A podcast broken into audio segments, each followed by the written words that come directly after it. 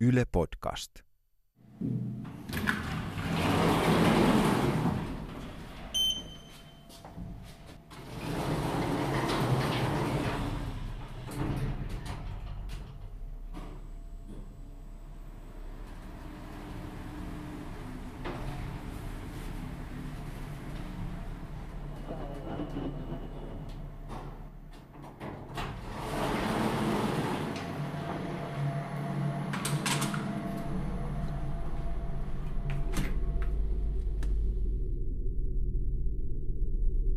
Joka ikinen kerta, kun olen kömpynyt kohtaamaan lääkärin ja maailman siinä olotilassa, kun haluaisin vain painaa napista ja lakata olemasta, laittaa itseni pois päältä kuin pelkkää staattista suhinaa räpisevän television tai liikenneympyrässä kääntymiskäskyä jankkaavan navigaattorin. Olen saanut sairaslomaa ja käskyn tehdä asioita, joista nautin. Nautin.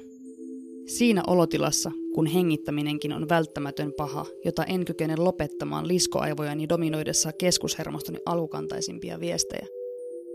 Siinä olotilassa minulle sanotaan, että tee asioita, joista nautit, kun ei nauti mistään. Kaikki se, mitä on rakastanut, mistä on nauttinut ja mitä on halunnut tehdä enemmän kuin mitään, ei tunnukaan houkuttelevalta millään tasolla. Mikään ei tunnu miltään.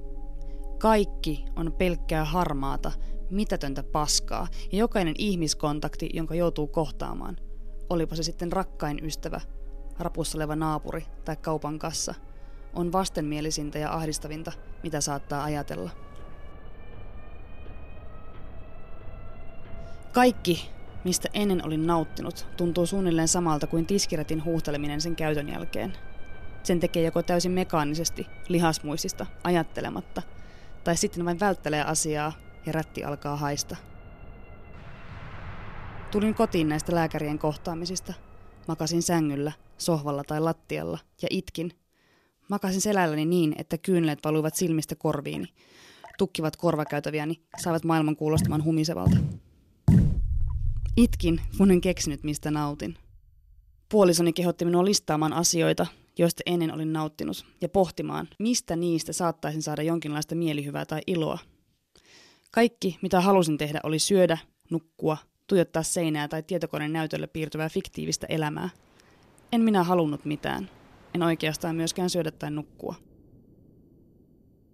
Yritin kuitenkin. Otin kynän ja paperia ja päätin, että kirjoitan jotain. Pitelin kynää kädessäni ja tuijotin tyhjää paperia – eikä minun mieleni tullut mitään, mikä olisi tuottanut minulle iloa. Asioita, joista olin nauttinut.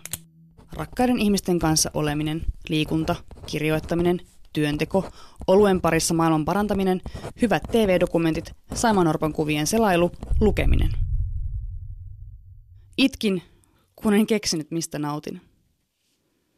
Mikään minulle ennen rakkaista asioista ei liikauttanut sisimmässäni mitään suuntaan tai toiseen – Kerroin lääkärille joskus nauttineeni siitä, kun nousin johonkin satunnaiseen raitiovaunun ja kuljin sen reitin läpi kuunnellen musiikkia tai podcasteja. Nyt pelkäsin ihmisiä niin paljon, että ajatus siitäkin itketti.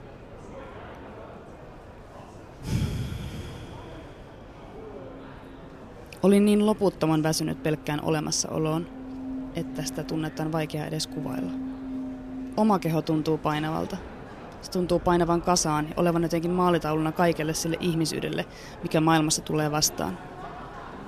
Parasta oli vain olla peiton alla, huovan alla, minkä tahansa alla, kun hän sai olla poissa ja piilossa. Olin kotona maailmaa piilossa useat sairaslomat. Olin kotona maailmaa piilossa ja nukuin sohvalla tai sängyssä, joskus lattiallakin. Olin kotona maailmaa piilossa ja niin uupunut kotiin ja maailmaan ja olemiseen, etten jaksanut edes pienimpiä askareita. En jaksanut mitään. Minä olen ollut energinen, muistan ajatelleeni. Muistan ajatelleeni sitä, miten joskus olin jaksanut tehdä kolmea työtä samaan aikaan, tai käydä koulussa ja opiskella ja nähdä sen jälkeen ystäviä, olla sosiaalinen. Miten olin jaksanut kuunnella ihmisten keskusteluja ja olla niissä mukana ilman, että ajatukseni harhautuivat ja jollain tapaa unohdin, kuinka kuului olla – Miten kuului vastata johonkin, mitä minulta kysyttiin? Minä en muistanut mitään. Deadlineit valuivat ohi. Sovitut tapaamiset unohtuivat ja pahoittelin aneemisilla viesteillä, sillä en osannut enää ajatella oikein sanoin. En enää osannut kommunikoida. Ihmiset kyselivät asioita. Minä en vastannut. Annoin sen saatanan mörön litistää minut painollaan. Minulla ei ollut enää voimia painia vastaan. Minä alistuin sen alle ja unohdin, millaista elämä oli joskus ollut. Millaista oli elää ylipäätään. Katosin syvälle siihen hirviön joksikin aikaa, kunnes sain lääkkeiden voimalla itseni liikkeelle. Möröstä ja minusta tuli yhtä. Ehkä lääkkeestä tuli jonkinlainen lyhty, joka karkotti mörön vaiheittain hitaasti ja vähäksi aikaa kerrallaan, kun aivokemiani alkoi palailla jonkinlaiseen tasapainoon.